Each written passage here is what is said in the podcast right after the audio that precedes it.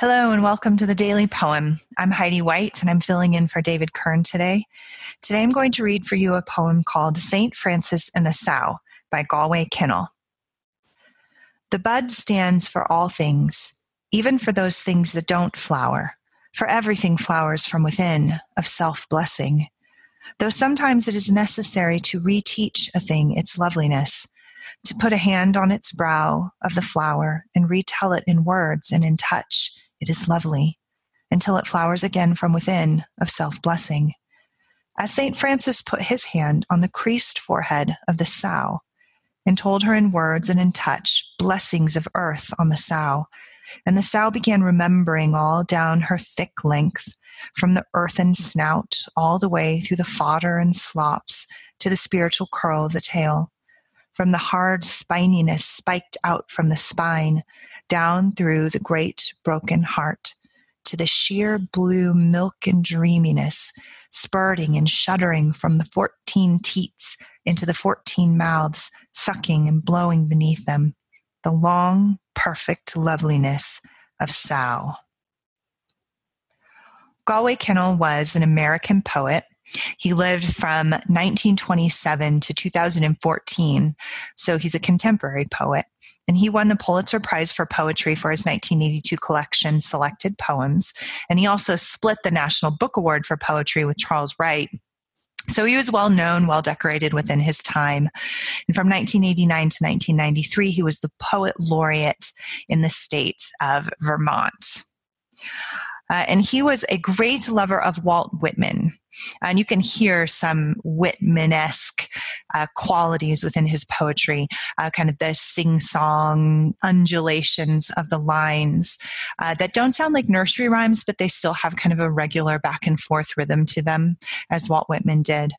Uh, and, and one thing that Galway Kinnell is well known for that is following Whitman uh, is, is his rejection of the romantic ideal of poetry, capital R romantic. Um, and the romantics really believed that the imaginary world, the inner world of the poet had this transcendent quality to it. Uh, and so poets were kind of like special people. Poets and artists and creators uh, have this access to another world that exists in the realm of imagination. And then they create art or write poetry or songs or whatever uh, that reflects that kind of higher world. And Whitman and people who think like him, like Galway Kinnell, really just roundly rejected that idea. They they thought that the role of a poet was to draw attention to uh, the goodness of the concrete created world, um, of nature and images and uh, people. And so their poetry was focused on this inherent glory of being infleshed and I see this just really clearly in this poem. Uh, the poem tells a little bit of a story. Uh, St. Francis was well known for uh, being the saint that could speak to animals, that could commune with the natural world, specifically with animals, and that they would animals, you know, birds and mammals. He would go out into the woods and they would follow him and and uh, had this relationship with Saint Francis, who is an advocate for uh, the beasts and the birds in the natural world. And so, in this poem, St. Francis is stroking a sow, uh, which sows, female pigs, um, mother pigs, this is a nursing sow, are not known for being beautiful animals. They're not celebrated for the glory of their sowness, so to speak. Uh, but this poem celebrates the inherent concrete value of the sow. Uh, and St. Francis is stroking the sow, and in doing that, uh, teaches the thing its loveliness. Uh, the poem formally is interesting. I don't know if you could tell as I was reading it. Um, you can listen again when I, I, I read it at the end of the podcast.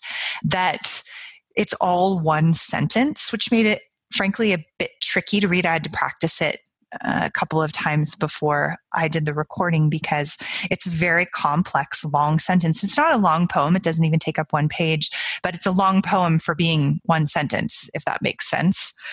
And there's several little formal elements, little chunks or, or bits of interest embedded within the poem that I particularly noticed in reading aloud. Like, for example, the alliteration in this segment from the hard spininess spiked out from the spine. Uh, that phrase with all those S sounds, uh, it was tricky to read aloud, but it really drew attention to uh, the spiky nature of this sow's spine. Again, not necessarily a, an image that we would connect with loveliness. And the contrast between the concrete reality of this sow that many would consider gross or even disgusting, a, a sow wallowing in mud, nursing her young, it's fat and bloated and with but it has this spiny spine uh, that's not something that we would look at and see as beautiful unless we're paying attention, unless we're closely reading the natural world, uh, unless we're the kind of people that are trained to see the inherent beauty in a thing. And that's what Galway Kinnell is inviting us to do through these uh, formal elements like that alliteration that, that makes that segments of the the sow stand out to us. It kind of forces us to slow down our pace in reading and pay attention to the idea of this spiky spine on the back of a fat sow. And he's saying, It's my job to reteach a thing its loveliness. St. Francis is leaning over and stroking it to say, No, you're, you're a beautiful thing. There's inherent value in you. Um, so I'm going to read the poem one more time St. Francis in the Sow by Galway Kinnell. The bud stands for all things, even for those things that don't flower, for everything flowers from within of self blessing.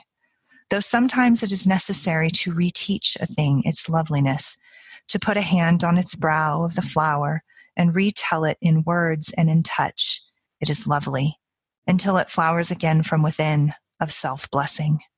As St. Francis put his hand on the creased forehead of the sow, and told her in words and in touch blessings of earth on the sow. And the sow began remembering all down her thick length, from the earthen snout all the way through the fodder and slops to the spiritual curl of the tail, from the hard spininess spiked out from the spine, and down through the great broken heart to the sheer blue milk and dreaminess spurting and shuddering from the 14 teats into the 14 mouths, sucking and blowing beneath them. The long, perfect loveliness of Sow. This has been the Daily Poem. Thank you for joining us, and we'll see you again with another poem.